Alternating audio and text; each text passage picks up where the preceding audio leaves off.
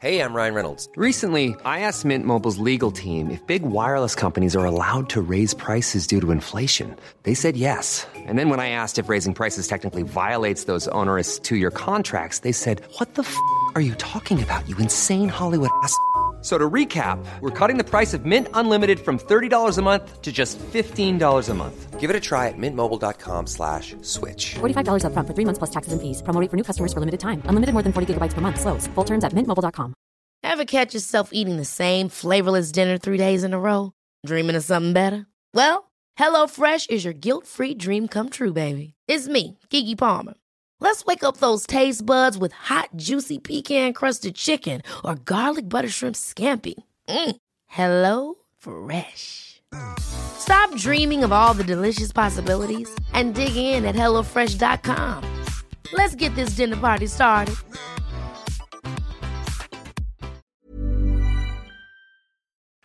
Hello, and welcome to Off the Beaten Track podcast. I'm your host, I'm Stu Whiffen. It's another week, therefore, it's another episode.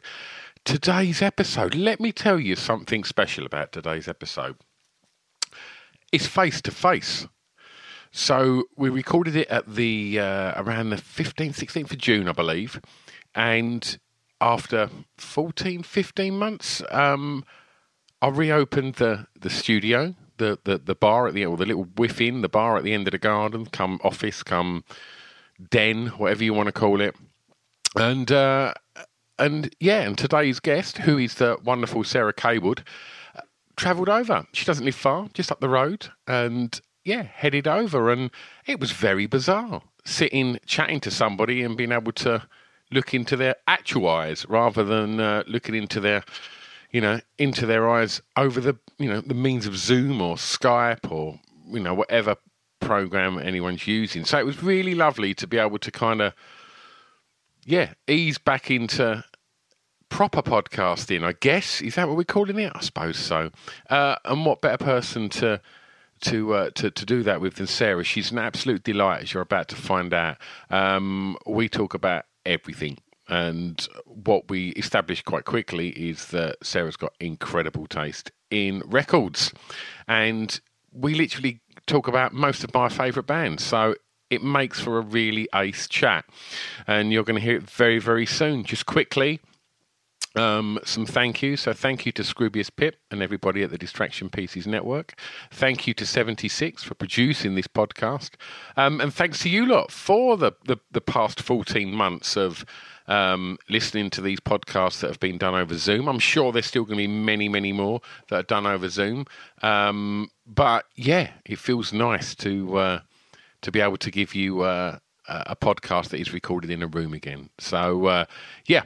Uh, also, if you'd like to support the podcast, there's loads of ways you can do it. Um, the easiest way is just to tell your pals, or uh, give it a, a, a like, love, share, or a retweet on the socials.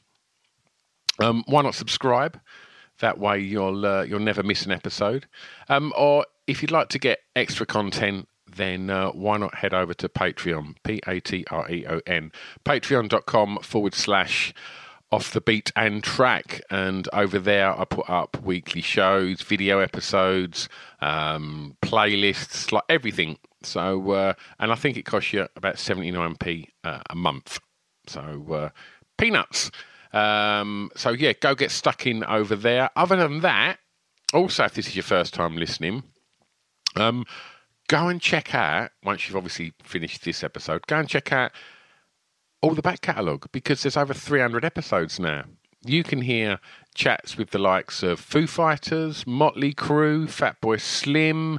Um, gosh, um, if you like your, your actors, then uh, Molly Windsor, Amanda Abbington, Maxine Peake. Oh gosh, uh, Michael Smiley. Um, producers, no, I spoke to Nirvana's producer Butch Vig, uh, who also produced Smashing Pumpkins. Oh gosh, who else? Uh, comedians: James Acaster, Ed Gamble, um, oh, Jade Adams, like loads, loads and loads. Maisie Adam. So yeah, every it, it, there's a bundle for you to get stuck into. So go and have a, a look in the archives, and uh, and I'm sure you'll find stacks of uh, episodes that you're going to fancy giving listen to. But you're here right now for this episode, and it gives me enormous pleasure to introduce it. Please enjoy Off the Beaten Track podcast with the wonderful Sarah Cawood. Right, I've got to take a quick break in this podcast because I've got some super exciting news. Off the Beaten Track podcast is proud to go into partnership with the Cacao Bar from Hotel Chocolat. That's right. The Cacao Bar is not a chocolate bar. It's all the best bits of a chocolate bar put into a really exciting new alcoholic range. That's right. Gin, vodka, and a beautiful range of cream liqueurs. So, one of the big bonuses of this partnership is obviously I'm super thrilled to have Hotel Chocolat working with us, but they sent me a great big box of this stuff. And I'm telling you, it's amazing. Go and check it out www.hotelchocolat.com or over on the socials at Hotel Chocolat. But yeah, in the coming months, there's going to be opportunities for you to get involved with competitions with us, to win bottles of stuff. There's loads of exciting things coming soon, and I can't be more happy to say that this podcast is in partnership with the Cacao Bar from Hotel Chocolat. All right, let's get back to the podcast. It's Off the Beaten Track podcast on the Distraction Pieces Network with me, Stu Whiffen. Okay, we are recording. Hi, Sarah. Hello, Stu. How are you doing? You right? I'm really well, thank you. Thank you for inviting me. Well, do you know what? This is super exciting because this is the first face-to-face podcast I have done in 14 months. Really? Yes. Is it all your Squadcast and your zooms and everything? It's It a bit is. tedious, isn't it? And it's it's really strange. It's, it's quite odd to be sitting opposite mm. someone in front of microphones, which was everything it was. And the concept 14 months ago mm. of doing that over Zoom and trying to forge a kind of connection with someone over a screen just felt so bizarre and alien. Yeah. And when I first started doing it, the first couple of episodes, I was just thinking, oh, this is not going to work. And then before you know it, the simplicity of it and the reach that it allowed you Yeah. as well was was, was really And the guests as well. And- and completely Because you, uh, they can be anywhere in the world, and Yeah. they can also like you can go for your slightly more. I've I've found that you know you're slightly higher up the food chain. Of celebs are happy to do it because they don't have to leave the house, absolutely and you haven't got to you know pay for their cabs. yeah absolutely but you live down the road I do live down the road. It only took me it took me about half an hour to get here, if that, and that's rush hour technically. and so you reached out about Pod Bible um, and your podcast which Uh-huh. we will definitely be talking about And I didn't connect the dots, did I? Because you'd asked me to do Yeah. this like a few months ago, and it was literally the penny dropped really slowly while we were talking about Pod Bible, and then you were like, "Oh, you, will you come on?" And I was like, and I just, do you remember I said in a, in a text exchange, "Didn't you ask me to be on this a few months ago?" uh. I tell you what, the menopause. We'll talk about it later, okay uh, and we'll find out whether you're having the menopause too. oh really Yeah, as a man, there is. There, your, hormones dip in men as well. oh in this is interesting because yeah. I mean where we're recording this we are in the Whiff Inn which is basically The Whiff Inn, I See what I've love done that. like that It's lovely in here. this screams midlife crisis this room it's like all of the nostalgic things all of my heroes all of my uh, my, my, my favourite boxers, uh, all of my retro Star Wars toys. It's like it is one great big midlife crisis. Oh my god, crisis. I didn't see them. I've got some epic things to show you that I Oh, sell really? that are Star Wars things. Oh right, We'll talk about that later because it's like it's network marketing. It's completely off topic, but yeah, I'll show Okay. you. Yeah, they're really nice. They're amazing. Sorry, I'm leaning away from the microphone to look. All right. Well, Oh wow. I know you prepped your songs, and I know you said Yeah. you was uh, you was still unsure on this one, and Mm. you was uh, thinking about it on the way over, and uh, searching the radio for inspiration as well. So, first track. I'll tell you what. Before we even get on with that first Yeah. track, um, have you found the last 13, 14 months as Sarah, mum and wife, and Sarah, worker? It's been hideous as mum and wife. I fucking hated homeschooling. Never again. I said to Andy recently, I said, if we go into another lockdown in September, if there were, if God forbid there's a vaccine, um, you know, one that's vaccine resistant, a strain, I said, I'm not doing it. I said, they can just re- repeat a year or be stupid because I'm not doing it. I am not fucking doing it. Hunter was all right, my eldest. He's like Yeah. stupidly bright anyway. And, And that's not even a mum brag. He's just annoyingly i think he might be have a slightly photographic memory and he just finds things really easy. Yeah. he loves the QI books. He's always telling me random facts. Like today he said that it's not true that ev- all the water in the world is recycled ha- and has been over millions of years which is what we've all been told. He said that some of it has gone missing apparently. Apparently the sun burns up some of the water in the atmosphere and then it burns into outside of our atmosphere into the galaxy and is lost forever. How old's he? he's nine Aren't you meant to be teaching him? I know. He reads the QI. I said, "Where'd you find that out?" QI. He reads all the QI books, but autumn was a nightmare. So, mum and and also I like my own company, Stu. I lived on my own in London for ten years, and then before the pandemic, Andy was he's an edit producer, a TV edit producer. He's going into London to edit suites to to edit and coming. So I do the school run, come back, got a lovely day to myself. I, I you know, Leigh-on-Sea, dreadfully, dreadfully white and middle class, but I did. Wasn't a Lee lady who lunched. I did, would come home, um, do bits and pieces, um, you know, do my voiceovers, do a bit of networking, just get on with getting on, and Yeah. it was lovely. And that's all been taken away from me, and I don't like being in a house full of people all the time. It does my head in. Um, but work wise, we were very, very lucky. The pandemic was really kind to us. Andy could work from home, um, edit producing, and was just turning down jobs left, right, and centre. And I got, um, I was doing some content creating for Create and Craft, and that was nice money. And I could do it with the kids, so it was like a double whammy of feeling like a good mum because I'd done crafting with the kids that day, but I'd also been paid for it. Yeah, perfect. Um, and then I did was doing my challenge voiceovers from home. We did the um, upstairs loft room, which has got a really low ceiling, is perfect for voice work. So I was doing all of that. Narrated a few Channel Five cosmetic surgery nightmare style shows, um, and obviously not. We didn't have any outgoings. Yeah. You know, there was no commute into London anymore, so that side of it was really good, and that's where the podcast was born as well. Oh, it was obviously, born out it was born. Not we knew we were doing it, so Yeah. I think we'd been into the podcast lounge for the production company we work with. Hello.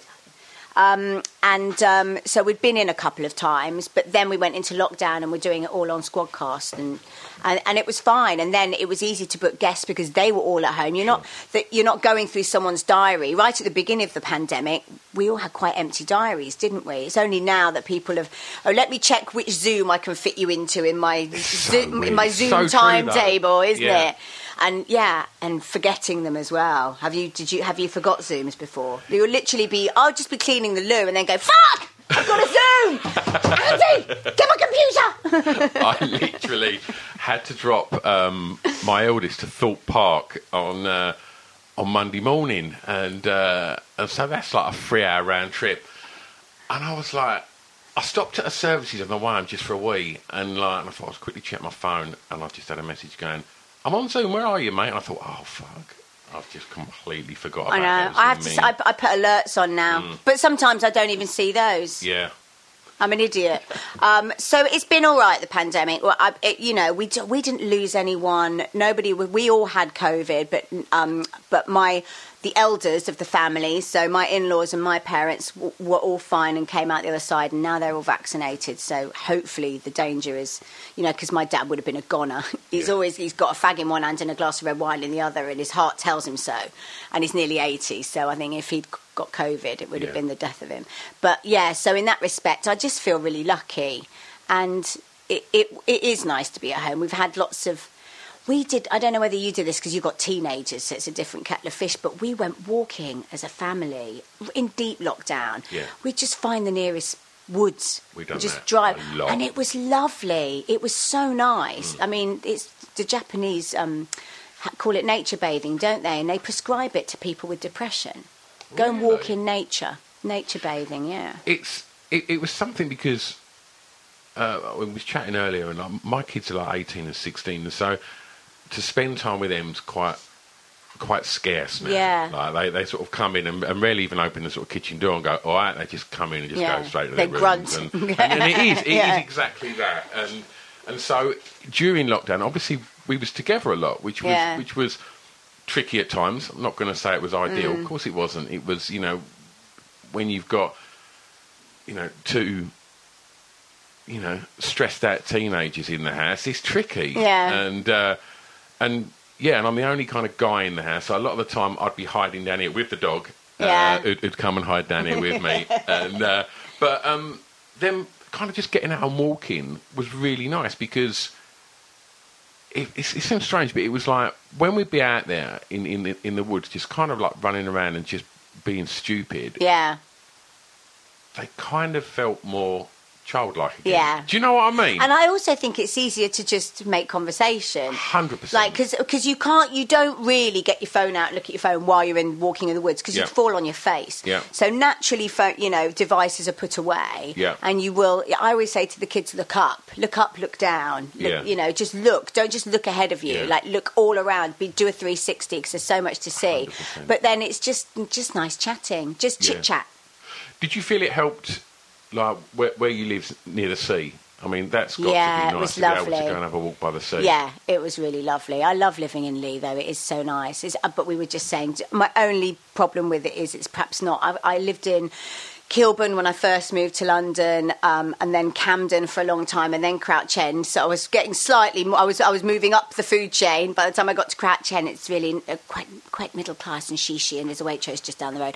But now it's um, the, the lack of diversity worries me a little bit. But um, but that will change in time, Yeah. and I'm just making sure I, I, I raise my children to you know not think that this is their little bubble Yeah. of middle class whiteness. So yeah.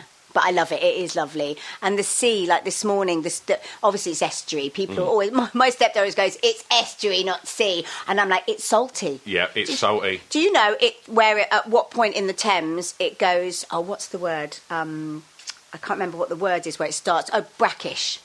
So Brackish. brackish is where salt, river water and seawater start. So it, where it starts being salty. Do you know at what point in the Thames it gets brackish? You you will never believe it if you guessed. So it's fully salty by the time you get to Leigh-on-Sea. Go on. Putney. Fuck off. Yeah. brackish at Putney. Wow. I know. That's like West London. So you, by the time you've gone past the Millennium Dome, it's probably getting quite salty. That's all that rowing. There's lots of rowing around Putney, isn't there? Yeah. Right. Wow. I know. I had to Google it. I thought that would have been somewhere way different to that. I know. That's where it starts ming- mingling. Brackish. Yeah. But this morning on my run, because I like to get out and just have some a little. I don't, I'm not a runner really. Everything creaks. My knees are knackered, but I like just. I like listening to podcasts actually on my run. Oh, you use some podcast? Yeah, I do. Uh, or, or, or audio books as well. Uh, but this morning the water was in and it was lapping. So I did a little story Instagram and I love that sound. It's Yeah, it's gorgeous. brilliant, but yeah, estuary living, you don't, you only get that about once a month. Yeah. Well, let's start the playlist. And for track one, Sarah, I'm going to ask you, please, uh, for the song that you regard as having the greatest ever intro. oh, this is so hard to do. I can't believe You it. can have some honourable mentions. I'll give some. I've definitely honourable mentions. Um, honourable mention number one: "Losing My Religion" by REM. Okay. I mean, what's not to love about a mandolin, right? A mandolin riff. My, my favourite band. Really, one of mine up there, definitely. Um, and Michael Stipe was the exec producer on Velvet Goldmine. I was in it. Did you meet Michael Stipe? Yeah. So I've got a couple of photographs um, that he took of me that he gave me at the wrap party in, in my den. That he took. He was taking loads of on-set photographs. He came up and gave them me at the end. Was he nice? He was lovely on the set of Velvet Goldmine, and then I bumped into him in LA a few years later, and he was really rude. So, so go figure. It's really weird because I know quite a few people that have met him that have said things that aren't that nice about him. Yeah. And he's like he's a big, big deal for me. Like Yeah. growing up, you know, in, in you know the time I did that album at Yeah. the time, and and you know introduced me to that band, and oh Yeah. oh my god, they soundtracked like a big part of my life. And then you think Don't Meet Your Heroes. And I Yeah. think that's the one that I just think. Yeah, he was lovely, and then he kind of, but then, but also, imagine. I mean, it was in a club, and I went up and went, "Oh, do you remember me? I was in Velvet Goldmine to this," and he's probably, you know, just wanting to have a chat with his mates, and so I sort of get it. I didn't ask to join them or anything like. Oh, I didn't just join them. I literally just leaned over and said, "Hello, Michael," um, and I didn't take it personally. It was Yeah. fine, but that that is gorgeous. That, but there, a lot of their intros are lovely. Um, the other one is I just I want to be adored by the roses. It's just that the way it builds. Yeah. I just think it's um, just gorgeous. And then um, I've got one more before the big one. Okay. So, and these two, it was a toss up. Like, which one do I go for? Right. And then I heard one of them on the radio on the way here, and I was like, okay, that's the that's the kicker. That's the one. Okay. So, um, but it was between Sweet Child of Mine. Mm-hmm. And the one I actually chose. Because Sweet Child of Mine is just, I mean, I was a massive Guns N' Roses fan. Yeah. Appetite for Destruction, I, I mean, so I must have been 15 when I bought that, and I just thought I was the coolest thing Yeah. ever. Um, but it was cinched by How Soon Is Now by the Smiths because that that is just epic. And then Zoe Ball played it on the way here, and I whacked it right up on the A13. I was like, "This is amazing." And I know Morrissey's a twat, but we'll just we'll, we'll park that. Um, I remember going to Reading when he headlined. It was just after he put his first um, solo album out, and there were whisperings backstage. It was like he's going to open with "How Soon Is Now." He's going to be out front be be high, be, have come up on your pill by then, or time it so that you might come up on your pill by then. So we were all like absolutely buzzing for it, and then we went out, and it's just I can't remember who was playing guitar for him, but it was just that do do do do do, wah, wah, and the whole place went nuts, and it was just it was amazing. So It's uh, that's the one. it's a absolutely incredible, incredible intro. Um, yeah, it's it's really strange. I mean, I'm I'm well, I'm obsessed. Like, Yay! Ah. but don't you feel so let down by the absolute? But Andy, my husband, has a theory that a lot of these people, these absolute, these wonderful musicians, would have turned into absolute tools. He thinks that John Lennon was a shoe in for turning into an absolute twat. Hundred percent. And um, Kurt Cobain very possibly could have turned into a bit of a twat. So you know. Obviously, we didn't want to lose them that early, but I'm glad we lost them before they turned into twats. If that was what was going to happen, whereas Morrissey is just an embarrassment now, you know. Just it breaks my heart. Hmm. It's like, and and it's because everything that you thought he was, he wasn't. he wasn't. And it's like when you're that angst-ridden teen, Morrissey is everything you need in your life. Yeah. and like, and then all of a sudden, He's just a curmudgeon now, isn't he? He's a he's bloody Alf Garnett. It really is, and it, it breaks my heart. It really does, and you know because I mean, thank the gods for Johnny Marr. Because, I know, like, who has always done fabulous things actually since then, and is yeah, and is just an epic human Yeah. being as well. and yeah. yeah, Soon Now is my ringtone. Like, Is it really? Not that people still have ringtones. I never have my phone on. Like it's always on like quiet anyway. But it is, it is my ringtone, and it is an absolutely monumental song. So with that in mind, when guests pick the Smiths, yeah, which does happen quite a lot because Yeah. they're the Smiths. Yeah. And when a lot of guests pick Michael Jackson, Hmm. um, with that in mind, can you separate the music from the artist? Can you listen to the Smiths now, but not Morrissey's solo stuff? Um, yeah. I can listen. I can, but but what I tend to do is apportion it to Marr. I think Yeah. so. I think more of it as being Marr heavy. So I mean that riff is all him, isn't it? On How Soon Is Now. Um, so you can do. I was never a Michael Jackson fan, although I, I do can see the merits of Off the Wall. Yeah. You know, is it is amazing. Um, but I don't know. It's it's shades of darkness, though, isn't it? It's like if the if the rumours about Jacko are Yeah. are true, then that's true darkness. Yeah. Morrissey is just a dirty, ignorant old man, you know, Yeah. horrible racist. But you know, that's that's hopefully about it, just a curmudgeon. Yeah. Um, but if I found out that he was a pedo, Yeah. I'd probably have problems listening Yeah. to. it. Do you know what I mean? Just I It's think- really weird, just as a, as a DJ, and um, Well, Radio 2 don't play Michael Jackson now, really, very much, unless it's like uh, Yeah. a Tracks of My Years or something like that. Yeah. They try not. They try not to. You don't hear him like you used to. It's so weird, and it's the same with, with you know uh, when uh, I mean, there was the writing was on the wall with Morrissey. I know when. What was the, the track he put out? The National Front Disco, I think it was like early doors, and there was lots of. And I was at the Madness gig when he come out with the Union Jack, and there was all kinds of stuff being sort of thrown out about him then, and you just at that point I was like, "Don't be stupid! It's Morrissey. I Like, know. you know, he he fights for us." and lot. also, yeah, he was flying the flag for you know for troubled gay teens back in the eighties, wasn't he? It was like he was like he was making it okay to be gay. Absolutely. And so that's what I just think makes it so strange now. I know it's And, odd, isn't uh, it? Maybe he's just having a joke on us all. Yeah. But it's funny, isn't it? Because you know, Lemmy was uh, you know had Nazi memorabilia. He used to collect it, and for Yeah. some reason that was okay. Yeah. It's weird, isn't it? Yeah. there's- Maybe it's because we always knew all along, and because he was a scary mofo. Yeah, I don't know. There's, there's kind of that whole. Like, if you look at the. You know, how people have made absolute legends out of. You know, people like um, Nikki Sixx and these people from these kind of. And, and uh, like Motley Crue. And I've had Tommy on here and he was delightful. But what them books allude to them doing. Oh, with absolute not denigration of cool. women. Like, yeah. Although, as a woman, I mean, because I was on that spandex. I mean, I was a little bit younger, so I wasn't on the LA kind of Yeah. hookers and heroin scene Yeah. necessarily that you know that you read about in the dirt. Yeah. I was, uh, but I went to see Motley Crue, and I was around a lot of those spandex rock bands, and I never saw any misogyny. They were always so respectful. Really? Yep. I was, you know, nobody ever tried to take advantage of me. Nobody felt me up. Nobody asked me to take drugs with them. You never saw drug taking. There was a lot of Jack Daniels being drunk. There was a lot of leather being worn. Um, but there was, I mean, maybe it was just because I didn't actually meet Motley Crue, and by the time they toured, they were all sober. So that that it all changed by then. Um, but I was really lucky, and I just think uh, you have to be. I'm not saying that what it was of its time. Yeah. It was strippers. It was it was pole dancers and, Yeah. and cocaine and all night sex parties and and the it was consensual. Yeah. I think that's what I'm trying to say.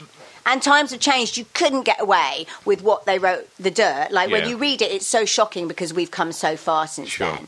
But it was of its time. Yeah, and I think, you know, what you said you experienced, the media aren't going to be interested in that, are they? They No. want they want the dirt. Yeah. And I was um, on that scene and I was like 18, 19, going to the Limelight on a Wednesday for Rock Night. And I was always in the. Um, uh, VIP room. I was behind, you know, behind the velvet rope. I was really lucky, and I was the most famous virgin in London. And I, I remember John, I remember John Kalodner, who was Aerosmith's producer, saying, "Oh, so you're the virgin," you know, and and not one, not what you'd think that that would be like throwing a gauntlet down. Yeah. No, no one ever tried, no one ever pushed, no one ever cajoled, no one ever felt me up, nobody ever went, go on, you know, nothing Yeah. like that. In fact, if anything, they were they were very respectful. Right, we'll get on to clubbing. We'll get on to Yeah. clubbing a little bit later. Um, but first, I'm going to ask you. I'm going to take you back now, Sarah, and I'm going to ask you, please, to tell me the first song you remember hearing that had an emotional impact on you, please. It would have been an ABBA song. Okay. because I am a massive ABBA fan, but I also um, was raised on ABBA. So my best friend Celia, um, her, I used to go to her parents every. We used to have ploughmans every Saturday, and I spend the day with Celia, and they always played loads of ABBA. But also, my parents divorced the first time when I was seven, and I think that must have been around the time of um, knowing me, knowing you, walking through an empty house, tears in my eyes. Well, I remember the house being empty because you know I was going with mum, dad was going off with somebody else, and and so they had a real emotional impact and continue to do so. Like um, there's an ABBA song called "Move On," which is amazing. If you listen to the words now, they're quite, excuse me, they're quite indicative of what we've all just been through. Like a roller in the ocean, life is motion, move on. Um, it's just amazing. And then obviously, I mean, you are a father of two girls, right? And I have a daughter, and slipping through my fingers is impossible to listen to without crying when you have a girl. You know, so and there's winner takes it all, all of those, just all of, and I think they must all be in a minor key. But I just think Benny and Bjorn had a way of of just tapping into like um, Happy New Year's, another one. Can't listen to that every Christmas without crying. So all of those ABBA songs still, even now, will make me cry if I listen to So them. you're not picking one, you're just literally picking all of the ABBA songs. Um, I could probably I should think probably knowing me, knowing you, which Yeah. really reminds me of my parents divorcing, which actually I was okay with. But um, you know, I mean, it's never it's never going to be a wonderful thing, is it? Yeah. But I remember it's just that line walking through an empty house, and I can remember the house. You know, I remember everything being out of the house and it just being echoey and weird, and it was like. Right, that, well, that, that's that's family life done then. you're seven, that's it. It's moving on to something new. So, where was the house? Where was home?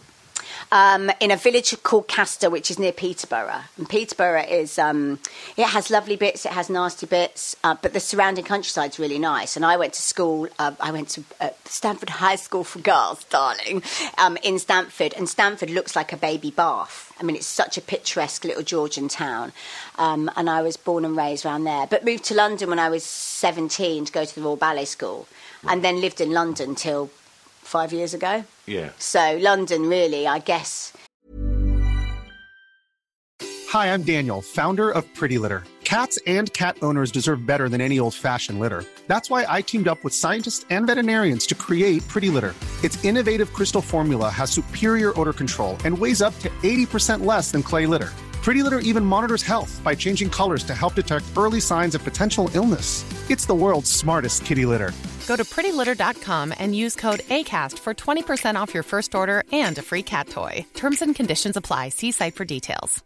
Hiring for your small business? If you're not looking for professionals on LinkedIn, you're looking in the wrong place. That's like looking for your car keys in a fish tank.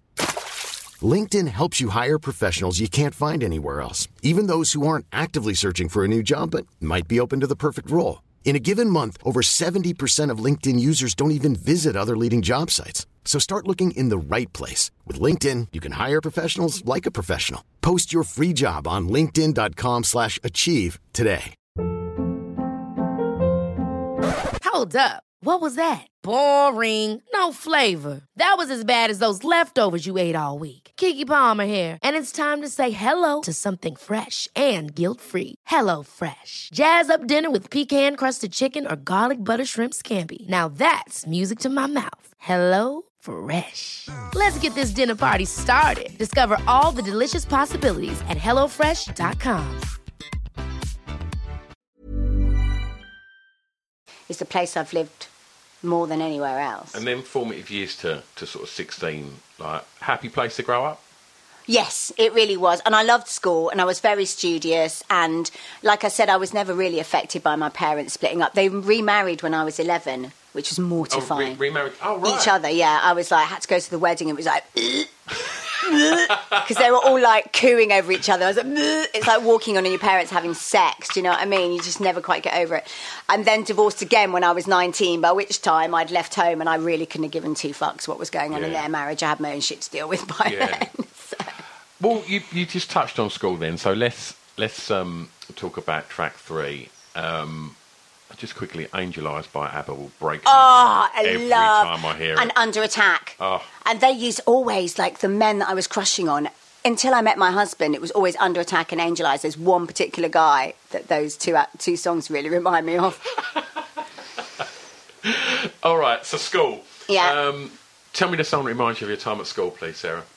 The song that oh, um, there are two. Okay. So I'll give you the runner-up All right. first. Uh, Living on a Prayer. Of course. Because we all used to get on the dance floor and it just was like all of us holding hands, arms aloft, and never say goodbye as well became Yeah. a little bit eh, because it was never say goodbye when we left school. I think it was when we well the girls went on to sixth form, but I left to go to Royals, so. Never say goodbye was just before Yeah. that, and it, it does what it says on the can. It was like let's let's never say goodbye.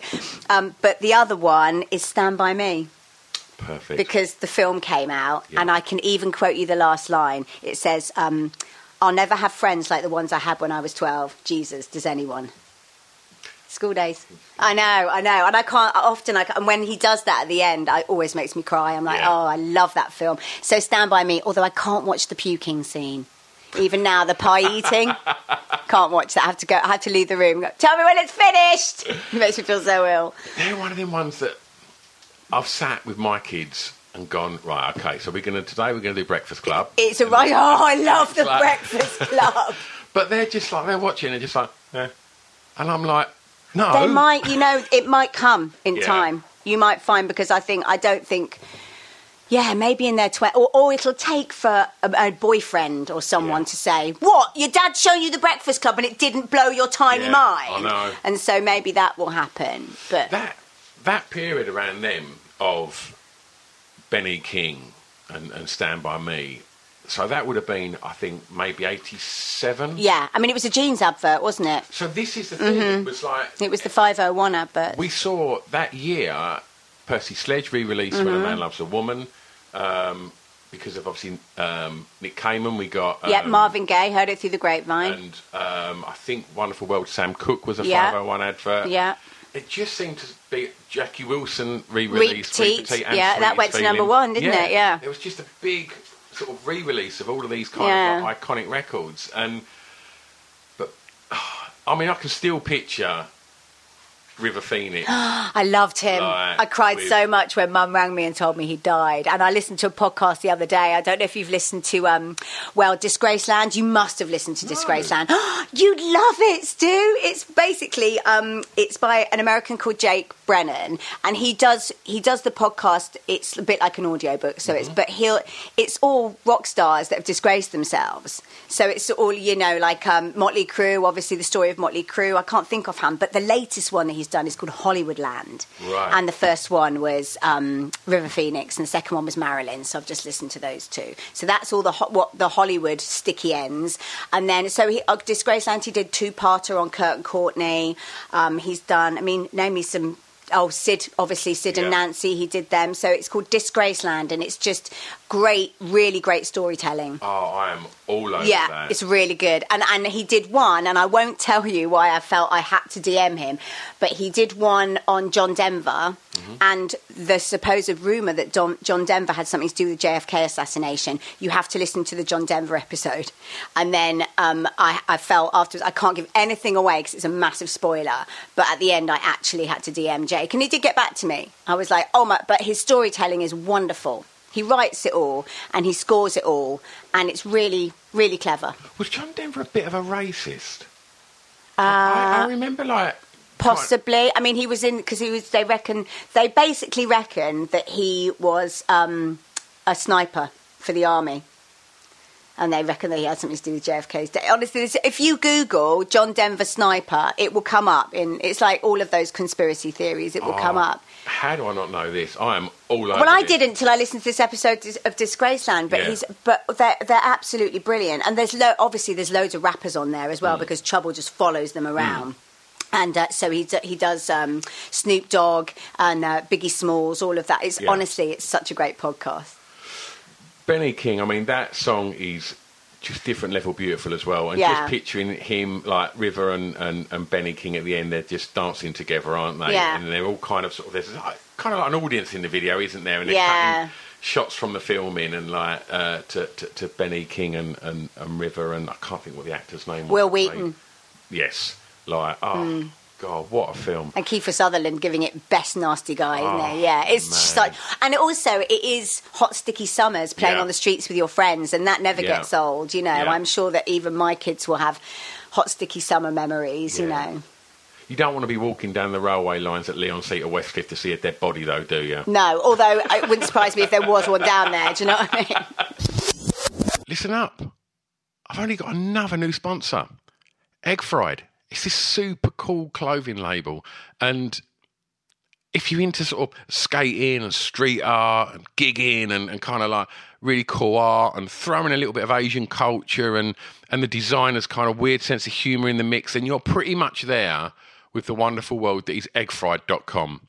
Now, they do these amazing punchy kind of graphic tees, hoodies, and sweatshirts, beautiful art prints, as well as this, they have a denim range, all handmade in house, all supporting the slow fashion movement.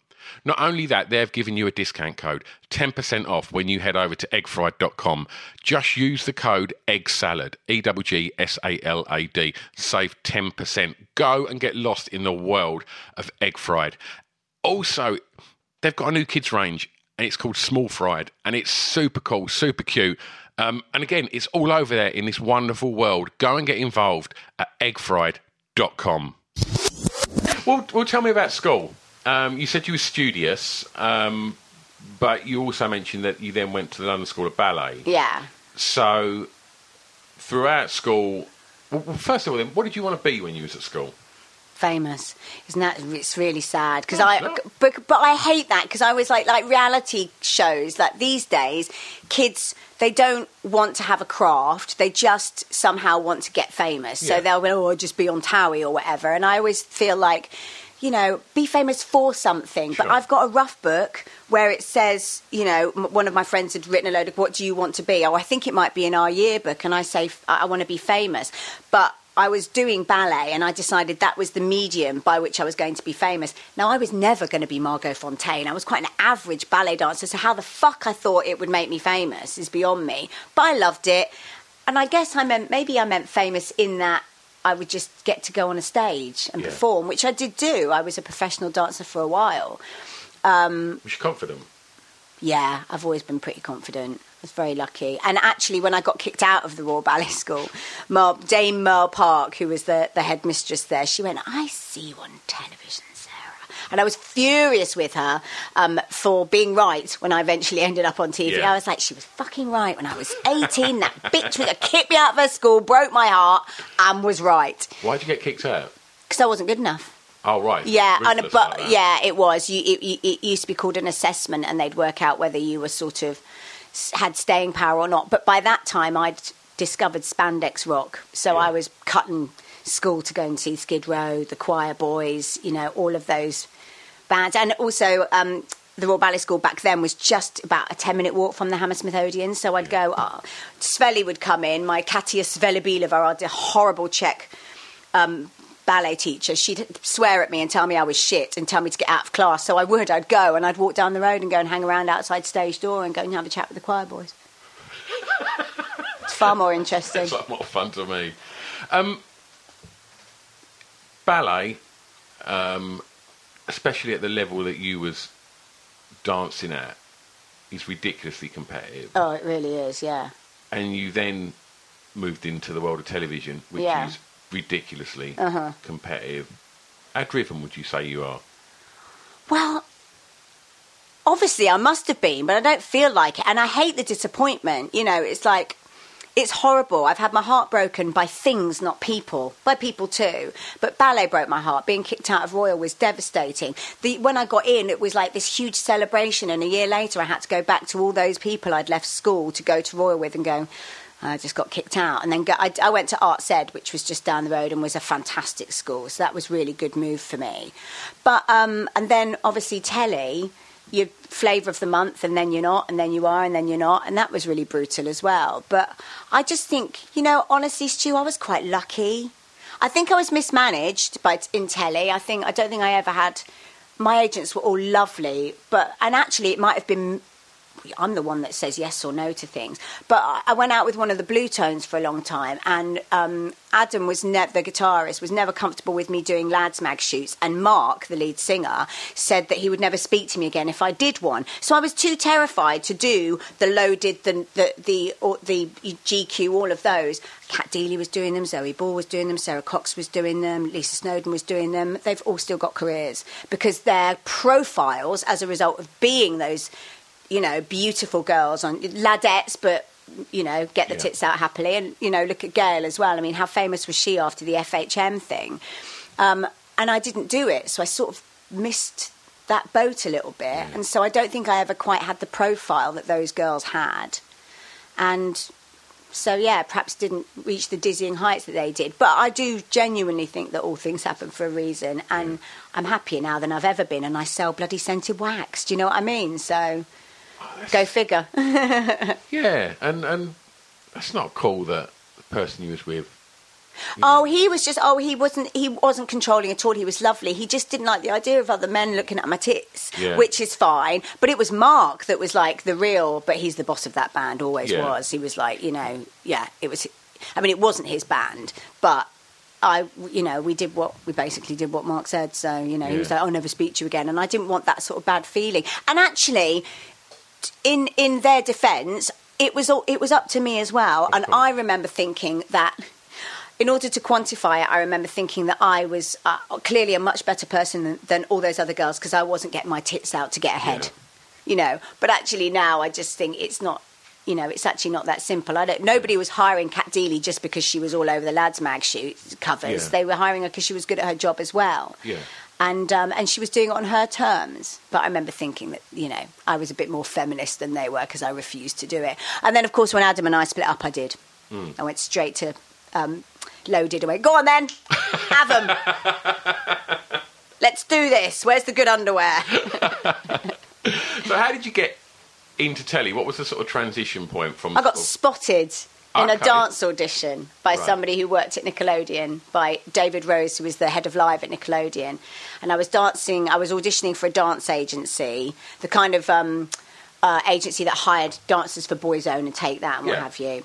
Um, so I was doing that, and uh, David's wife Kathy spotted me, and, and they asked me in for a screen test, and I got a job there in '94. Okay. I just come out of Phantom of the Opera, um, and yeah, it was so anarchic. I was, it was just brilliant. There were about six Alive presenters. We were in the Trocadero, in a little studio in the Trocadero, not dissimilar from this, but glass, you know. Yeah. Um, and it was just wonderful. Then we moved, and that's obviously Viacom owned, MTV owned. So then we moved um, to big premises, and it got a bit bigger. And then I got poached by John Noel Management, poached me from my then agent, who was quite a small agent, and got me auditioned for the Girly Show. And the rest, as they say. Well, So- just tell me about like, if you're happy to talk about that. Yeah. Like how how was that point at that time? Because so many people, um, you know, that I've spoke to that were in bands from from you know from that time, Mm. and and I was you know we're the same age, and, Yeah. and I was DJing, and I was in bands at that Yeah. point, and it it did feel, personally speaking, it felt like a really good time. And Oh, when you see wonderful. documentaries, they always paint it as this moment for a couple of years where it was the Euros and. Oh. But it it was. It really was. I know, and I, I, we must annoy people waxing lyrical about it. In fact, Fearne's doing a special Sounds of the 90s on Radio 2 on 1996. Yeah. And I just have, I mean, it was, there was always drama. There was always a drama. I mean, Coxie nicked off with my boyfriend well, when we were doing the girly show together. Oh really? Yeah, but she did me a favour because I ended up then meeting Adam, Yeah. you know, Adam Devlin, and going out with Adam for six and a half years. Yeah. So it was, you know, it was fine. The, the atmosphere on set wasn't wonderful for a few weeks, um, but it was it was really good times, and they were really kind of wonderful. I mean, God, the amount of drugs I took was, oh, I mean, it was ridiculous. But even that. When you look back, doesn't there was nothing sleazy about it because everybody was doing it. Yeah. We were all off our faces on pills in fields, um, and it was just a really quite an innocent, lovely time. Well, they say that 1987 was the second summer of love, Mm-hmm. don't they? And I just think so. Right from from that kind of line in the sand, then right through till you know 97, Mm-hmm. similar sort of thing. It was all good times, good music, good vibes. Um, you know, Great Britain was amazing. Liam and Patsy were in bed covered by a Union Jack on the cover of GQ, and we were happy. Yeah. It, it. Do you know what? It, And, the it- sun seemed to shine every single day, didn't it? That Sure, summer. it didn't, but uh, it did. Yeah. But uh, yeah, it, it was just um, a, a very very strange time. And and how did you? Sarah, the girl that wanted to be famous, Mm-hmm. when she was famous, how did that deliver what you wanted it to? I don't think I took much notice, to be honest. I was so happy, like just, you Well, know, I was in, answer, lo- yeah, I was in love. It was, it was just, but yeah, it was. I don't think I ever went. I've done it. And I never, and, but I've, I've always been, and this is going to sound really arrogant, it's not meant to, but I've always been quite down to earth about it. Like, people will go, occasionally back then, people would be like, oh my God, Sarah Cawood, you're amazing! And I'd be like, I'm really not. I'm just dead normal like you. Um, and I thought it was really important to just not have a fucking ego. Can't bear it when famous people get Yeah. above themselves. It really pisses me off. And, um, and so, and that probably didn't help me staying famous because um, as on the, the Velvet Goldmine poster, the tagline for the movie is the secret to becoming a star is knowing how to behave like one. And I never behaved like one. I just behaved like I, I never, I never used to notice people recognising me in the street. If people did come up, I always used to like, I'll give them a cuddle. I'd be like, oh, give us a hug. You know, I was always very approachable and dead normal. Really, Yeah. I did. I was uncomfortable with feeling I was better than other people. That really, so that's why that's the bit of fame I didn't quite agree with was that you you kind of uh, have this perception of, of somehow being other or Yeah. better than man on the street, and I don't think that's true. A lot of people. Everyone that, though, shit stinks, Stu. Yeah. Everyone shit stinks. Completely. well, last song for the, the sort of formative years. Yeah. Uh, I'm going to ask you, please, um, to tell me the song. In, um, sorry, the song, the first song you bought from a record store. Oh god, this is really embarrassing. It's got to be. No one was calling when they were little. Um, it was now those days are gone by Bucks Fizz. Oh. I bloody love Bucks Fizz. Fucking hell! Oh, it's in the room next door. I want to show. I've got a Bucks Fizz mug. Hey! I did um, Total Wipeout with Cheryl, and, and now we're Facebook friends, and I know her real name's Rita. And it was honestly, I, I, pr- I got drunk one night in Buenos Aires. You just told me that her real name's Rita. Her real name's Rita. She doesn't make a secret of it. Oh, Yeah, she changed it. I literally She's wonderful. had Cheryl Jay. Aston lined up to do this, and she got COVID. Uh, Oh, bless her. Because she, had cancer, didn't Mm. she, as well? Yeah. Oh, you've got- There's she's- nothing embarrassing about the fizz. Oh no, I love it. And because I so eighty one Eurovision May, so I was just shy of my ninth birthday, um, and then. Now those days are gone. Must have been a year, eighteen months, maybe even two Yeah, years reckon so, later. um, but I love them. I've got "Are You Ready." Um, I've got um, I've got loads of singles, but I've Land got the two. Believe. I've got I bought Land of Make Believe as well. Yeah. Oh my god, I love them. Um, my camera, uh, uh, my camera never lies anymore. Is it that- When I had a massive crush on Mike Nolan, he was probably my first ever had crush. brilliant hair. I always wanted hair like them. It was like proper, like Yeah. You don't. Well, people don't have hair like that anymore. But it was like that's such cool hair. And it was like proper Lego hair, It wasn't it? Yeah. yeah. But it was also going back to my friend Celia that I mentioned earlier. So this was the Saturday spent at Celia's house with her family, and I was like their kind of third daughter. There was Victoria and Celia and I, and we were. Um, I think looking back, it was when my parents were separating. So I think Judy and John were sort of doing my mum a turn by Yeah. saying, "Well, we'll have Sarah," and I just didn't notice that that was the way it was. But I was always round there, and I used to make poor Celia where the we had kilts with that used to do up at the side, and I used to we'd, we'd do them very loosely, and I always used and I had ballet skirt on underneath, and I used to make her be Mike or Bobby and rip the skirt off me. you Cheryl or Jane? Uh, always Cheryl. Always. Cheryl.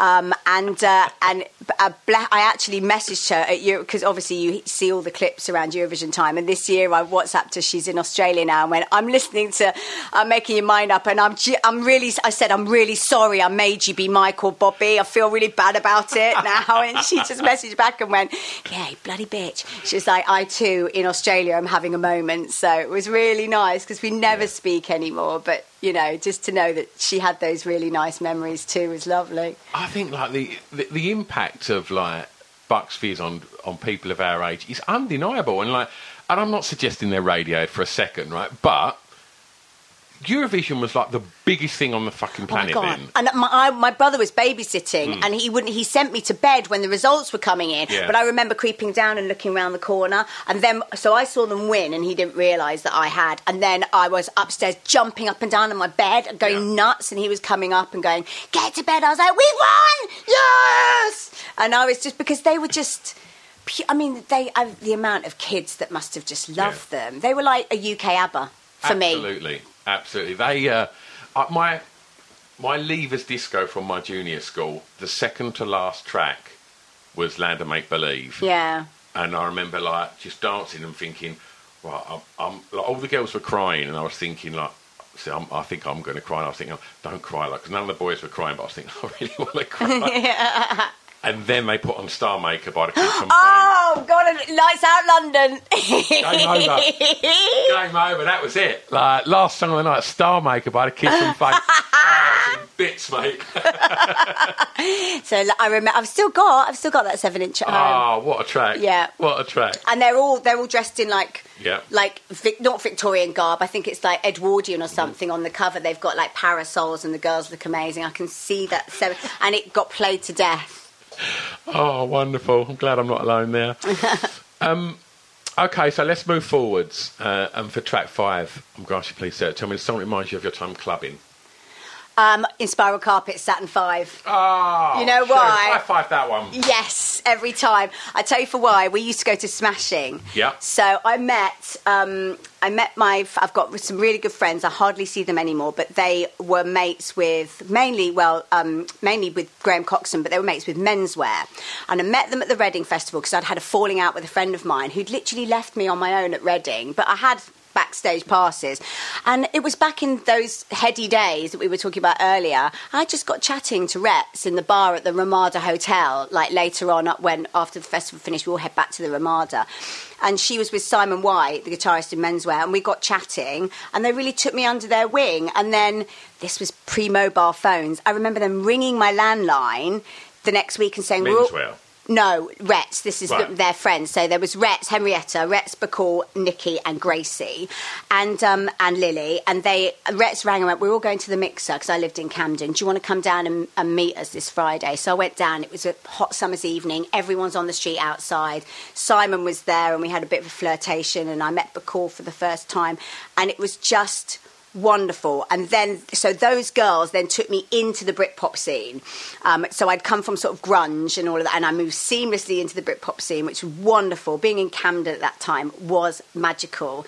And we used to go to Smashing um, every. God, I don't even know what day of the night, what day of the week Tuesday, it was. Was it Tuesday? Anyway, we were always there.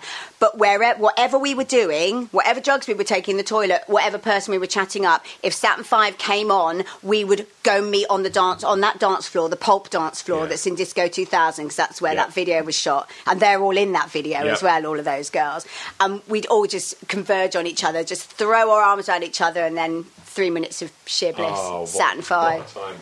You know mm-hmm. it's really weird because you know that Johnny and Chris are from round here, Really? from Menswear. Yes, I did know that. I did know that. Yeah. So I knew, I knew Chris. Chris was in like in the grunge era. Chris Yeah. was in a band called Smear, and he had this long red hair. Uh-huh. And then like, I didn't see him for like he, he said, "I'm moving to London with Johnny," and then I didn't see him. And then all of a sudden, I opened Select magazine, and there he was. Ace Face Mod on a scooter, and I'm I like, know. What's happened And what did they used to call them? The Indie Take That, didn't they? Sky Magazine, I think, called them the Indie Take That. So I'm going to tell you my Britpop story, right? Yeah. And uh, and it was outside the Good Mixer. I'd gone down there to we'd we'd gone to watch the Cardigans at Dingwalls, Awesome. I bet we were all the same gigs, Stu. and then I went to the mix because you went to the Mixer for a Of beer. course you did. And I was outside, and it was the night that Blur had done Top of the Pops for Country House. Uh huh. and and I see Chris, and so I was chatting to Chris, and at the time I had peroxide blonde hair, Uh-huh. and these hands come over my eyes from behind me, Uh-huh. and this bloke kissed me and thought I was Robbie Williams, Uh huh. and so I've just kind of, pushed this guy off, and it was a absolutely fucking wrecked Graham Coxon. and then I was just like, fucking hell, it's Graham Coxon. So I was like super starstruck.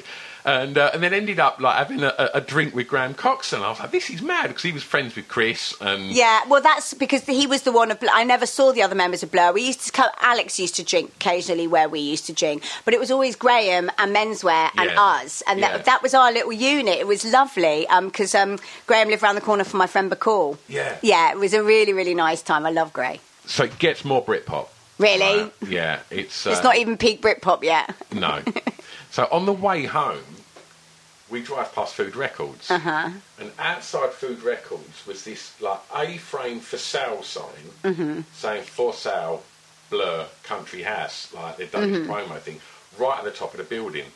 So my mate drove his car onto the pavement, and I got on. He got on the roof, and I got on his shoulders, and I ripped it off the building. Epic. and we cut it in half because there was two. Yeah. He had one, I had one. That Saturday, watching the chart show, Country House number one. I Uh-huh. Don't know if you remember, he used to put a little sorts of facts halfway Yes. through the song. Yes. And it come up that the for sale sign had been stolen from the food record builders. I was sitting in my room, I was going, That's that, yes, that's the equivalent. That's a Britpop equivalent of stealing a bloody traffic cone when you're a student, isn't it? Oh, brilliant. Andy Ross would be awesome on this. Oh, you should you get know him what? on. He'd be he's great, wouldn't he's he? He's such a lovely man as well. I've got a lot, lot of time for Andy. It, So it was really weird because he had a show on Boogaloo Radio, and I had Yeah, because I was a guest on that. Oh, really? Yeah, yeah. In fact, when I walked in here, I was like, I think I said to you, this reminds me of, An- of Andy Ross's little Ah. get up. It's ri- at the back of the Boogaloo. It's really Yeah. similar to this. because McGee's on there. I had I went on uh, Yeah. Alan come on, and he was just for me of, of that era speaking to Alan McGee. It, Yeah. Again, it'd be the same speaking to Andy Yeah. Ross. It was just like. They were the people that you'd hope to see in the mixer, and when you got your demo tape on, Yeah. you go, "Oh, please have a listen. Hey, it's Danny Pellegrino from Everything Iconic. Ready to upgrade your style game without blowing your budget? Check out Quince. They've got all the good stuff shirts and polos, activewear, and fine leather goods, all at 50 to 80% less than other high end brands. And the best part? They're all about safe, ethical, and responsible manufacturing. Get that luxury vibe without the luxury price tag. Hit up quince.com slash upgrade for free shipping and 365 day returns on your next order. That's quince.com slash upgrade. Hold up. What was that? Boring. No flavor. That was as bad as those leftovers you ate all week. Keke Palmer here, and it's time to say hello to something fresh and guilt-free. Hello Fresh. Jazz up dinner with pecan-crusted chicken or garlic butter shrimp scampi. Now that's music to my mouth. Hello Fresh. Let's get this dinner party started. Discover all the delicious possibilities at hellofresh.com. Planning for your next trip? Elevate your travel style with Quince. Quince has all the jet setting essentials you'll want for your next getaway, like European linen, premium luggage options, buttery soft Italian leather bags, and so much more. And is all priced at 50 to 80% less than similar brands. Plus, Quince only works with factories that use safe and ethical manufacturing practices. Pack your bags with high-quality essentials you'll be wearing for vacations to come with Quince. Go to quince.com slash pack for free shipping and 365-day returns. Uh, uh, brilliant. All right. Well, look, I'm going to I'm going to take you home for track 6 and Mm-hmm. I'm going to ask you, please, to tell me um, your favourite song from an artist from your home county, please. Um, now you see, this Essex is not my home county, Okay. but I'm going to say that it is because Okay. I because I, it is now. This is mm-hmm. home. This is where I'm raising my children, and I'm going to go because me and Andy had to discuss this last night because I think we're very spoilt for choice with Essex, re- like really which is part of the reason why I ditched Cambridgeshire. because I, I don't have a fucking clue who's from Cambridgeshire or from Peterborough. Oh, Erasure. I think that's probably about all we've got in our locker. So I'm going to go I mean, Essex. Yeah, One half of Erasure, yeah. One. the other half's from Essex. Exactly. Oh, oh, so then I feel even better about my decision to say Depeche Mode Oh, and enjoy the silence, Yeah. which is just, perfection. yeah, I absolutely love it. And I just think, I didn't even know that they were from Essex until my plumber, Andy, came round recently. And, and well, not recently, I think it was a couple of years ago. He's like, oh, you know that they used to drink in the same pub as me in Basildon. And I was like, what? So he said, oh, yeah, I saw them when there was about three men and his dog in there. And I was like, this is amazing. Go on YouTube and put Depeche Mode Pink Toothbrush, and you can watch them on there playing at the brush. Amazing. They were a resident band.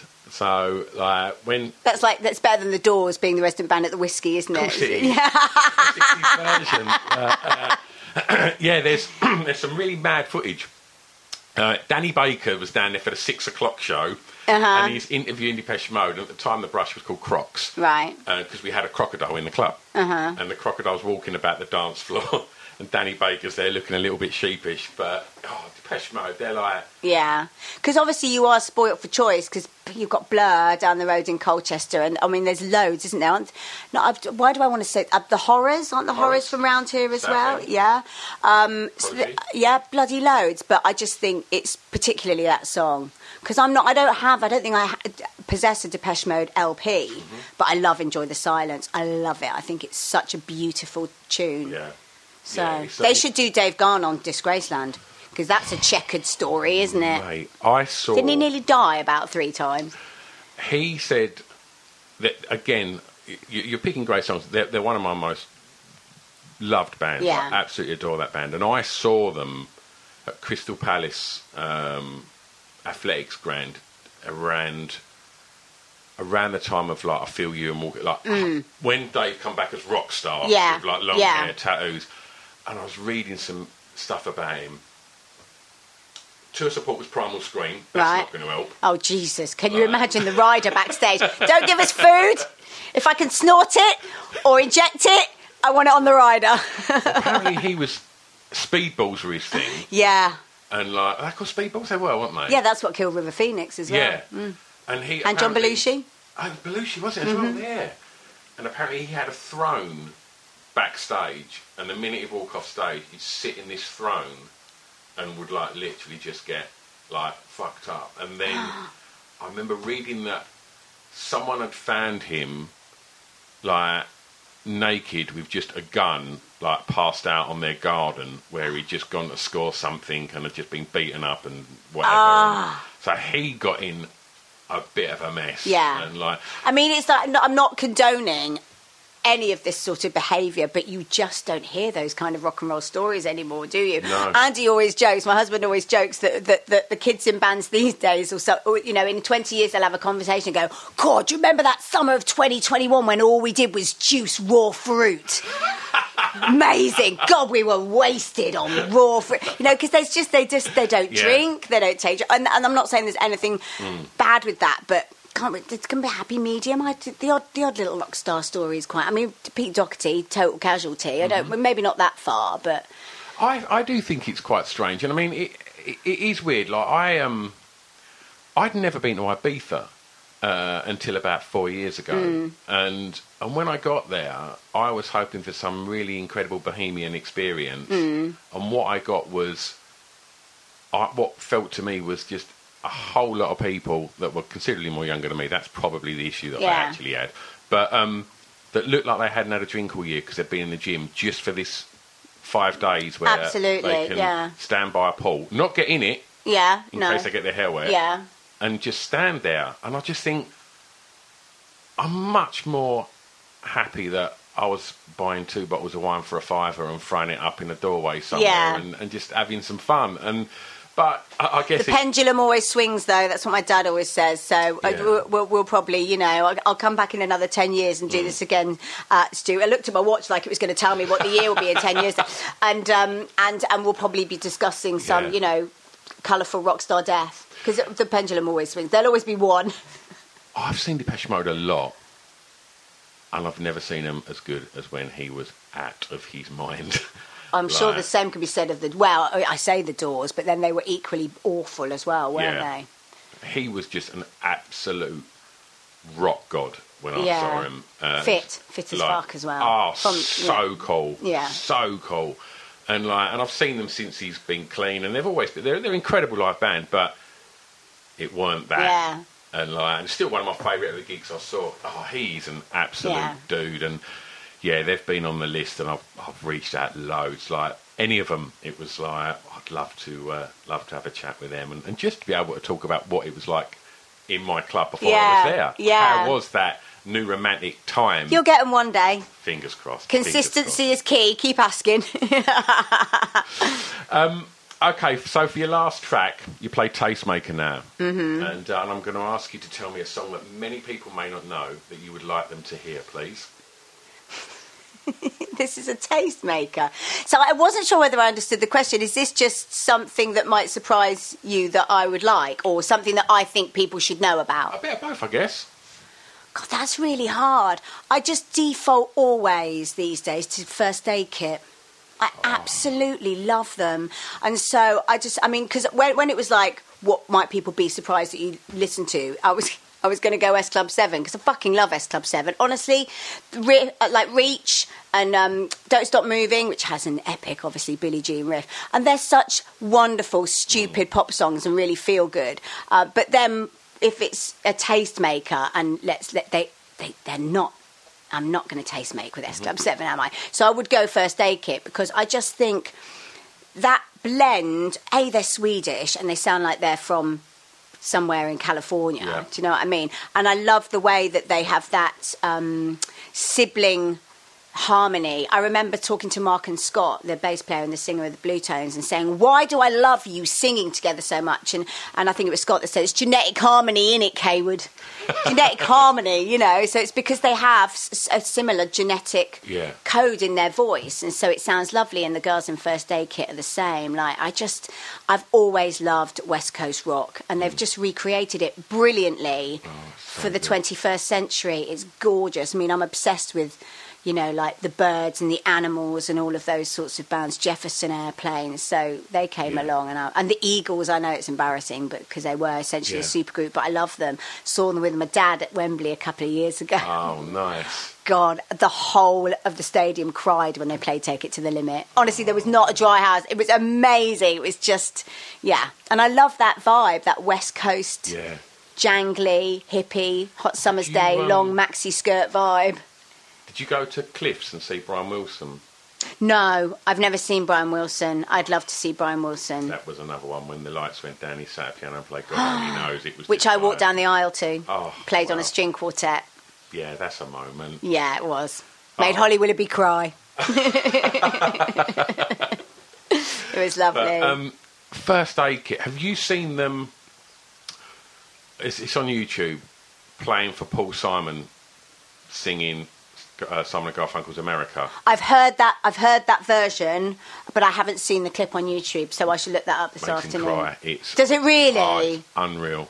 It's They- unreal. also, I fucking love the Swedes. yeah. I love the Scandos. I've got such a crush on them. If I thought I could, I would move my family to somewhere in Scandinavia. And I've been loads because of the covering the Eurovision semi-finals, um, and so Finland, which was quite Russian, and then Denmark was lovely, um, Nor- and Norway. Yeah. Norway's quite boring but very clean, and it was Yeah. Sweden was the one for me. I spent a week there on a travel show as well, and I was like, I really like this place. Yeah. And I just and the Wannadies were friends of ours in the Britpop years as Oh, well. So Per- and when I went over to do this travel program for the Travel Channel, Per and Christina had me round for dinner one night, What and are it they was. doing? I don't know actually. I mean, living off the royalties of you and me song. I don't know. One of the most beautiful records ever written. I think Per might be. A, I think he might write for Swedish artists. Right. That's that's only a guess, but I have a feeling because when I did Eurovision and um, one of the, I think the Swedish entry was. Um, was a favourite to win, and I did it win that year.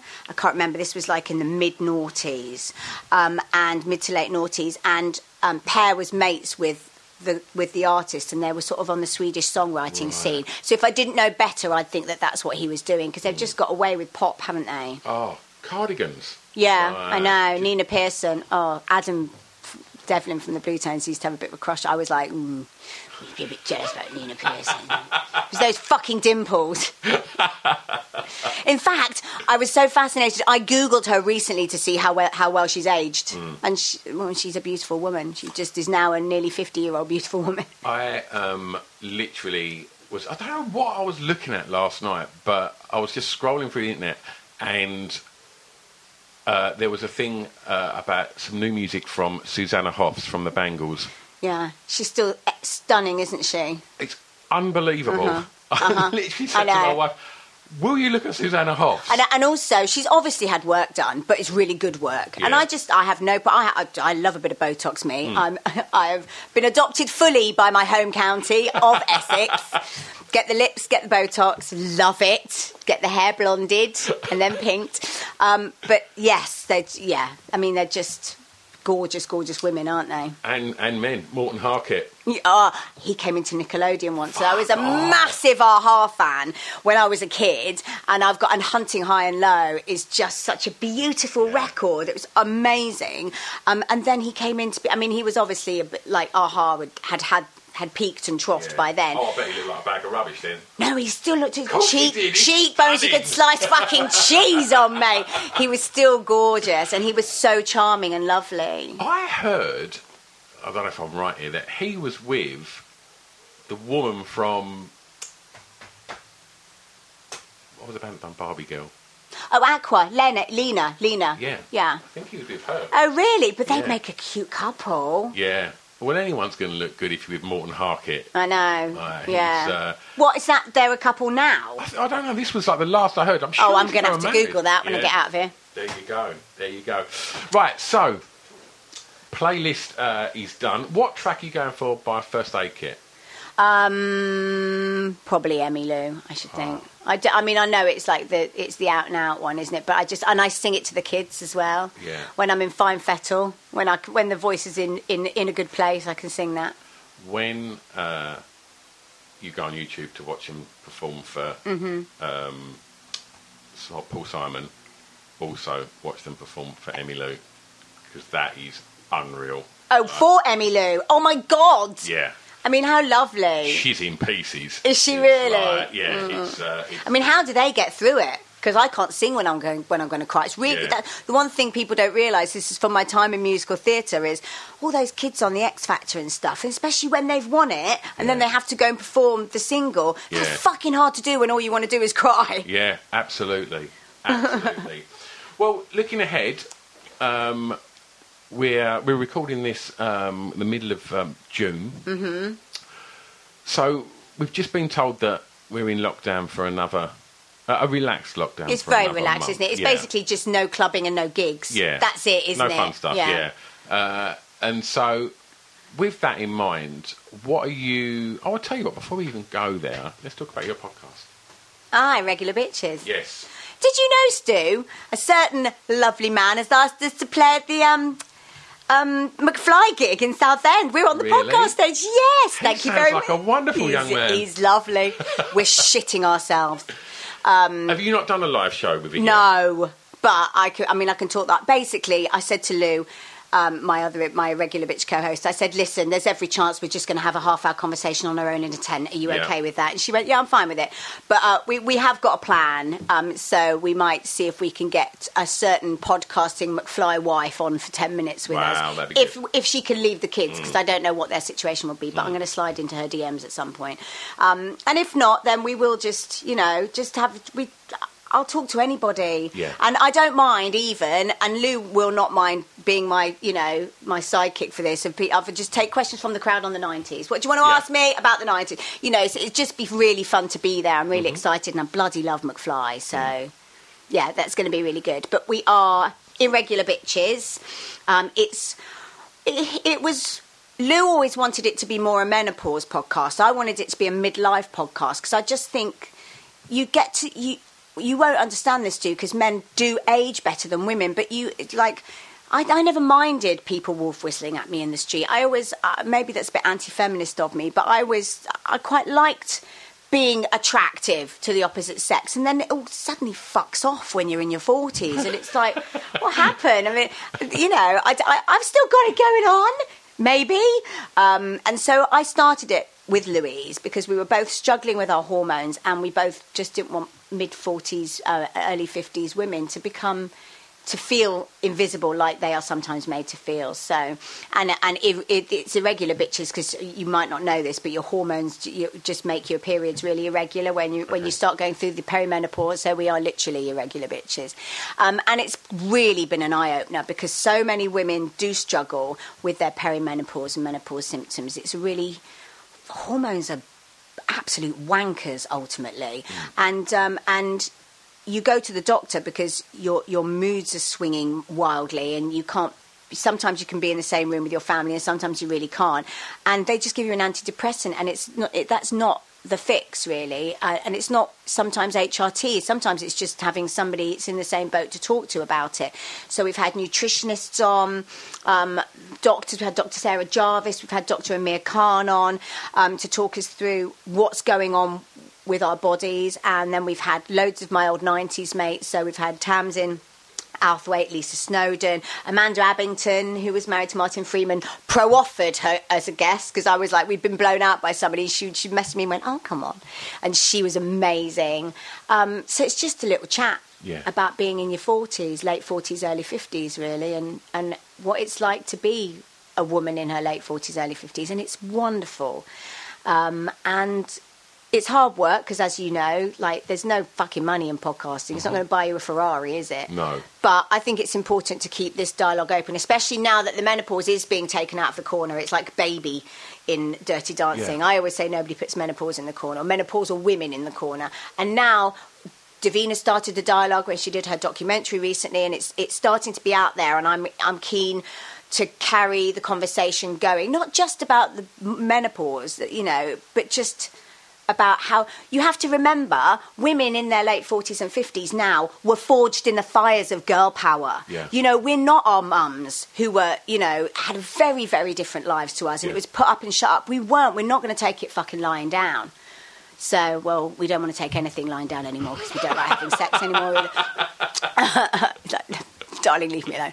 Um, but um, but honestly, so that's. I just think let's not forget that we had fire in our belly then, and we haven't stopped having fire in our bellies now. So that's what I, I just want to make content for those women because they saw me through some, you know, fabulous and some awful times back in the nineties and noughties, and it's and also it's really nice. And I've heard you and Scroobius Pip talk about this as well, and him and Fearne on Happy Place. It's really nice um, to do a podcast because there's no TV bullshit. Fucking hate TV bullshit. Punk as fuck. It, re- and it, you just do what you like. You just do what you like. You make the content that you want. If somebody wants it, you know, and you, you you're not going to make any money out of it, but you might make a bit. And nobody tells you what to do. Nobody tells you to take that bit out or you shouldn't say that. I, I openly talk about the fact I used to take drugs in the 90s and noughties Yeah. now. I used to be terrified of admitting that on any sort of TV programme. Yeah. But that's what I did. Why am I lying about Yeah. it? So was everybody. We were all off our faces. I'm not going to lie about. I'm not going to pretend that I had was holier than thou. And it's very freeing. Podcasting is very freeing, and then you also get to meet some of my good friends now. Have come from podcasting. Yeah. You get to meet wonderful people who are doing the same thing. It's very safe, very safe place. It is. It's, Safe and creative. it is. It's, it's, it's a it's a community, Yeah. and I like that. Yeah. And, and it's something that I didn't really get that in the music industry, and it feels. Know, the mu- yeah, music industry was slightly kinder than telly, but I mean, had a conversation on Sunday. uh, We had a barbecue, and some of my friends were like, "But if you got offered, you know, the jungle, would you do it?" I was like, "No, I fucking wouldn't." For a start, for a celebrity of my caliber, the money would be appalling, and I don't. I'm not going to like make a twat of myself in the vain hope that I might get some little TV tidbit dangled in front of me. Oh, do you want to get back on the telly, Cawood? It's like, no, fuck off. I'm happy at home making a podcast and being an Essex mum. yeah. It's it's a, I lead quite a simple life, but I lead it on my terms. I'm a Scentsy consultant, Stu. I sell fucking scented wax, and it makes me really happy. Fundamentally, that's the be all and end all, isn't it? Absolutely, do what makes you happy, and Yeah. and if you and it, uh, you know that's the holy grail for me, and and also that is success to me. Success is not Range Rovers and five bedroom houses and being on the telly. It's um it's about being happy. If in your if you're happy or you f- are striving to find happiness and you're working towards finding happiness, that is success. Perfect. Bravo, you. Thank you, Sarah. That, That was right? great. Absolutely lovely. Thank you. There you go, Sarah Cawood. What an absolute delight. Oh, it was such a nice chat, and it felt great to be sitting in the, the shed at the end of the garden with someone and and not just having this, you know, animated chat with someone, you know, i- uh, over my laptop. So this was really nice to have, to be able, it sounds really silly, set up two microphones just to plug that second microphone in my little recorder and not have to convert Zoom audio afterwards. It's just, yeah, I've gone old school, and uh, if that is old school, but yeah, it was an absolute uh, delight to speak to, to Sarah. Go check out the podcast. Uh, it's Ace, as I'm sure, um, and yeah. I guess, oh, I'll tell you what, I did mention it at the beginning, but I'll just nudge you again once more. If this is your first time listening, go and have a look in the archives because a lot of the people that we spoke about today, um, I've had them on as guests, so go go have a rummage and find them. And uh, and yeah, I know we spoke quite a lot about '90s music. If that's your thing, then oh my gosh, go get stuck in because yeah, I've spoken to uh, yeah all of them and more. Right, I'm back next time. In the meantime, give us a like, love, share, retweet, subscribe, all the usual gubbins. Um, have a lovely week. Um, stay safe, be excellent to each other. Thanks again to you lot for listening. Thanks once more to Sarah for giving up her time and coming over to the hood to uh, to record in the end of my garden. I'll be back next time. Much love. Bye bye. It's Off the Beaten Track podcast on the Distraction Pieces Network with me, Stu. Il